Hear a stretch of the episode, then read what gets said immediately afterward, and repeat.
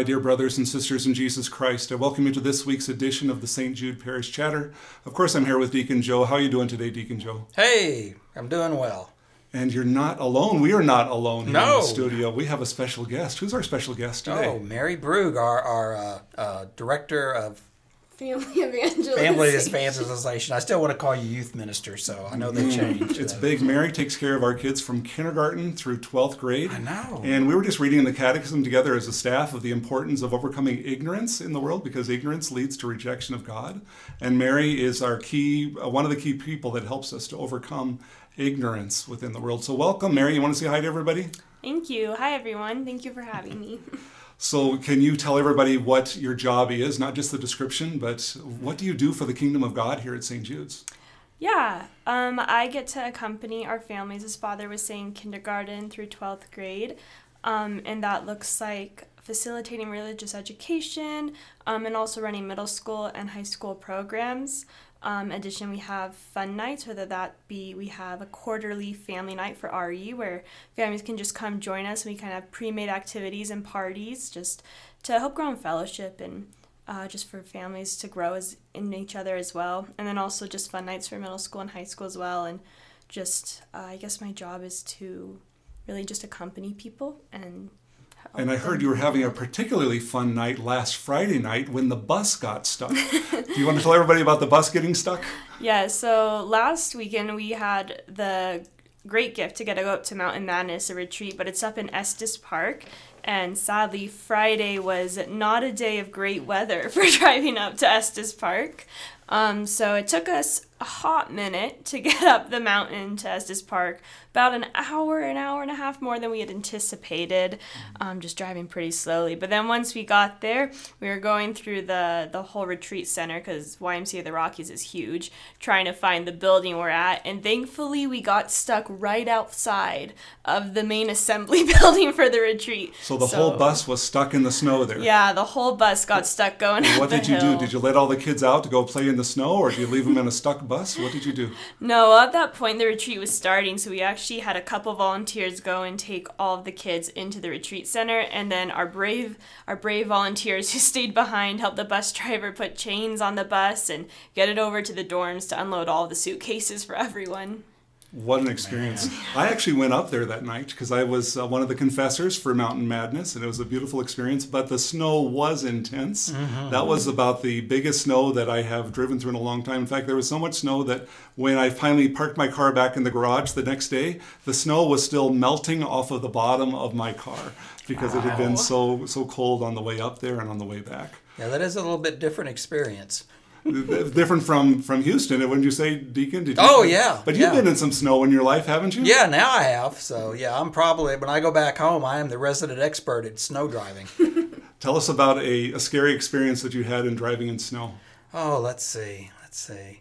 Uh, well, I tell you what, it was probably the one of the the, the more uh, more uncertain ones was coming to five o'clock mass a couple of weeks ago because it was started snowing that afternoon, and so uh, you know my basic thing is is stay, try to stay in the grooves on the road and uh, go slow. But there were several people that I saw on the way, and one I actually saw that kind of veered veered off, and they were plunk you know, stuck in the snow. So, so yeah, that, but that, that was about it. I've been, uh, you know, I've driven through some, but so far so good, you know. We had a snowstorm about a month ago or so, Deacon Joe, and I remember the ice had accumulated during the night. It's like it snowed and then it kind of melted. And it was treacherous that morning. And I told you, don't worry about the seven o'clock mass. I'll do the seven o'clock mass. You remember this? Yeah, I do. And you showed up for the seven o'clock mass. I think you need a gold star for that. Oh, bless you. Was bless it treacher- treacherous that morning too? From the car to the sacristy, yes. yeah. There wasn't so bad on the road, but the parking lot was like uh, going ice skating at the Galleria back in the day. So, Here's a, a hint for all of our podcast listeners: the back parking lot has less slope in it than the front parking lot, and so um, yeah, special gift to podcast listeners: try parking on the back in the back on a snowy morning. You'll have better luck getting through the parking lot without slipping on, on the ice. I was at Mountain Madness and had to go out after confessions and it had snowed so much that the sidewalks weren't working, and so you had to walk on the roads to be able to get around. And my car was way over in the front, and you can walk kind of through buildings, and I was at a far building, and I had to walk on the road at night in the mountains, and it was less single digits, less than 10 degrees. And I was thinking, is this how you get attacked by a bear and die? Is by walking in the, middle, in the middle of the night? But I got where I had to go just fine, and yeah, the, the Sacred Heart, I'm sure, was taking care of me as I went along the way over there. Who's our sponsor for this week, Deacon Joe? Well, our sponsor for this week just so happens to be Youth Stations of the Cross. So then, Friday, March 1st at 7 p.m., the stations will be led by some youth from our parish, and the reflections are geared for younger children and families. So consider coming to the Stations of the Yeah. Cross, but that'll be an extra special one then. Yeah. What day again? Uh, Friday, March 1st. First. Good. So Mary's here with us, and it gives us a chance to talk about the evangelization program and the uh, uh, education program within the parish. And Mountain Madness is uh, one of the key events of the year. I'm not sure everybody knows what Mountain Madness is, so maybe you can tell everybody, Mary, what is Mountain Madness? Yeah, so Mountain Madness is a retreat that's put on by the Archdiocese of Denver that's geared towards 6th through 8th grade. It's a whole weekend up in Estes Park, um, and the kids get to encounter Christ um, through the sacraments, through Mass. Um, this month, this not month, this year's theme, we talked about becoming saints, um, what that looks like, encountering um, Christ through the uh, through each other, through small groups, um, and also just having lots of fun and playing silly games and all that kind of thing that middle schoolers all love. And the games, like what kind of games would they be playing up in the mountains when it's like 20 degrees outside and Yeah. a foot of snow has fallen Less outdoor games this year because it was like you were saying a sheet of ice walking back between our cabin building and the retreat center we were staying at was treacherous although i must say some of the middle schoolers really enjoyed it they were pros at ice skating without skates and pros at making me nervous being responsible for their safety Watch this. yeah, exactly. but they had a great time. But a lot of the games, it was like all the different youth groups were together, and um, they'd have volunteers go up on stage, and they would do like quote training activities that superheroes might do. So like for dexterity they had to cover themselves as many sticky notes as they could in a minute. And then whoever had the most sticky notes on their bodies won. So just really goofy kind of games that everyone got into. Yeah. You Sounds- mean uh, saints actually have fun? what oh yes Oh, okay. In fact, the virtue of eutrapelia is the virtue of holy fun. So all uh-huh. saints are called to have fun. Word for the day. Utra, say it again? Eutrapelia. Eutrapelia. Eutrapelia. the gift of having fun, mm. enjoyment, in a holy We may have to put that in the bulletin. That's a $30 word. Amen to that. I have had some experience, of course, with Mountain Madness, and it was a beautiful experience this year. Uh, the deacon told me, uh, who was organizing all of the confessions, that we did 580 confessions that night. And so there were 16 priests. And yeah, we worked pretty hard that night. Um, I've had a lot more experience with the Steubenville in the Rockies because I guess it's, it's here. But um, yeah, just my own personal experiences have been possible, uh, positive at Steubenville in the Rockies as well. You've done Steubenville, haven't you, Uh, Stephen? I did a uh, Steubenville South in Alexandria, Louisiana. And that was really, uh, I didn't quite know what to expect. So I took four of our, our youth there, high school youth there, and uh, that was, it was pretty live. The thing I remember most about it was uh, one of the, the priests who, uh, it was like a procession for, I think it was the opening mass. And he had like this big horn he would toot along the way of the uh, procession. It was it was it was very different, very impressive. But our kids who had not been exposed to adoration were really taken back by the adoration, by the the holiness and the the incense and everything. So so it was a real d- deep experience for kids who hadn't had that uh, per se experience with that before. Yeah. The Saturday night event of Eucharistic adoration is um, consistently the Lord wants to bless them in the midst of that and wants to heal them. And there's brokenness not just in our adult lives, but these teenagers are carrying brokenness already within them. And the Lord wants to heal that as well. And these kids are aware that they, they need and want the healing powers that come from our Lord Jesus Christ.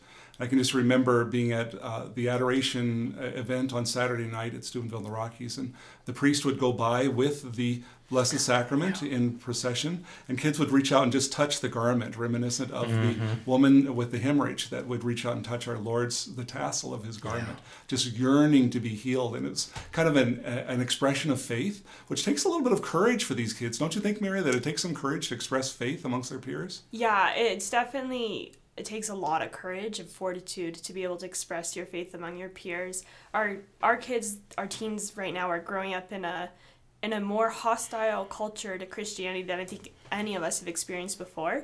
So to be able to surrender yourself to God is beautiful and awe-inspiring for me to witness as like their youth leader um, to see how willing they are to do it no matter what others say and just to be free in God and yeah. it's really it's really beautiful in your high school youth program, I know that you've got some great leaders already, but if you mm-hmm. had one wish, what would your wish be for your high school youth program? Yeah, if I had one wish for my high school youth program, it'd be to have some male leaders. You know, young men at that age like need formation from men and as much as I can offer them as a woman, it's not what a man can, you know. We are created man, male and female and complementary in God's image and I I just see when men are around in the program, like the how much the young men I get to work with blossom, and to have a dedicated male leader who's willing to and committed to walk with these teens, you know, every Sunday, to be there, to be that role model, to just open up and just be joyful with them and accompanying them. Uh, that would that would be life changing for the guys in our program for sure. And if there's a, a, man listening to us who's thinking, "Oh, I couldn't do that. I'm just too busy. Too much mm-hmm. is going mm-hmm. on in my life," what would you say to them? Yeah. We all, I think we all can do that when we have different things that maybe the Lord's tugging at our heart. And we're like, oh no, Jesus, I'm too busy. What are you talking about?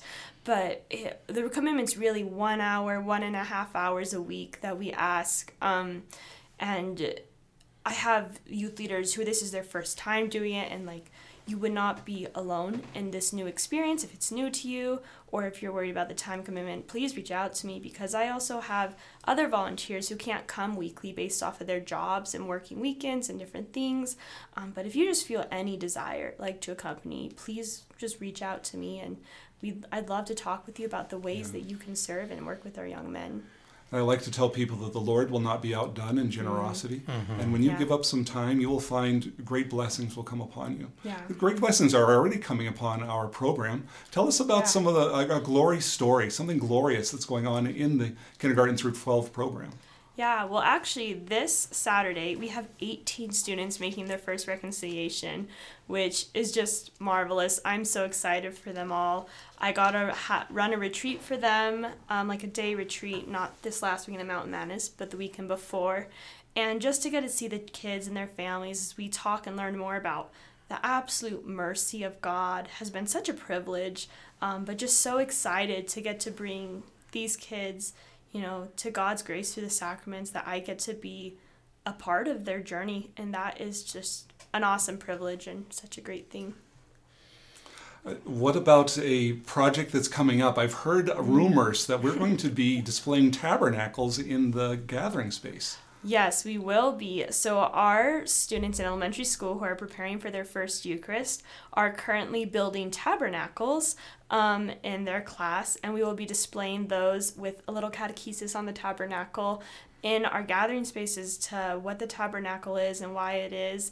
And the tabernacle is the home of Christ, right, where the Eucharist lives. And made out of precious metals and so the students are making these gold block boxes covered in gems just to really have a deeper understanding of the true presence and the really the um, the awesomeness that God is in the true sense of the word and the reverence that we take towards him. Well, some of the tabernacles that we're making actually have doors that will open. Will they actually have functioning doors? Are they going to be that fancy? I think it's up to the students, so we'll have to see what they all come up with they can do this. They can cut the cardboard a little bit differently. That's how, just how good that they are. Yeah, you know, get you know, you can have a duct tape underneath the gold. That's true. So, yeah. well, very good. Well, thank you for being with us today, Mary. Oh, really appreciate you. it. And Father, would you extend God's blessing for us? The Lord be with you. And with your spirit. May Almighty God bless us, protect us from all evil, and bring us to everlasting life. In the name of the Father, and of the Son, and of the Holy Spirit. Amen. Amen.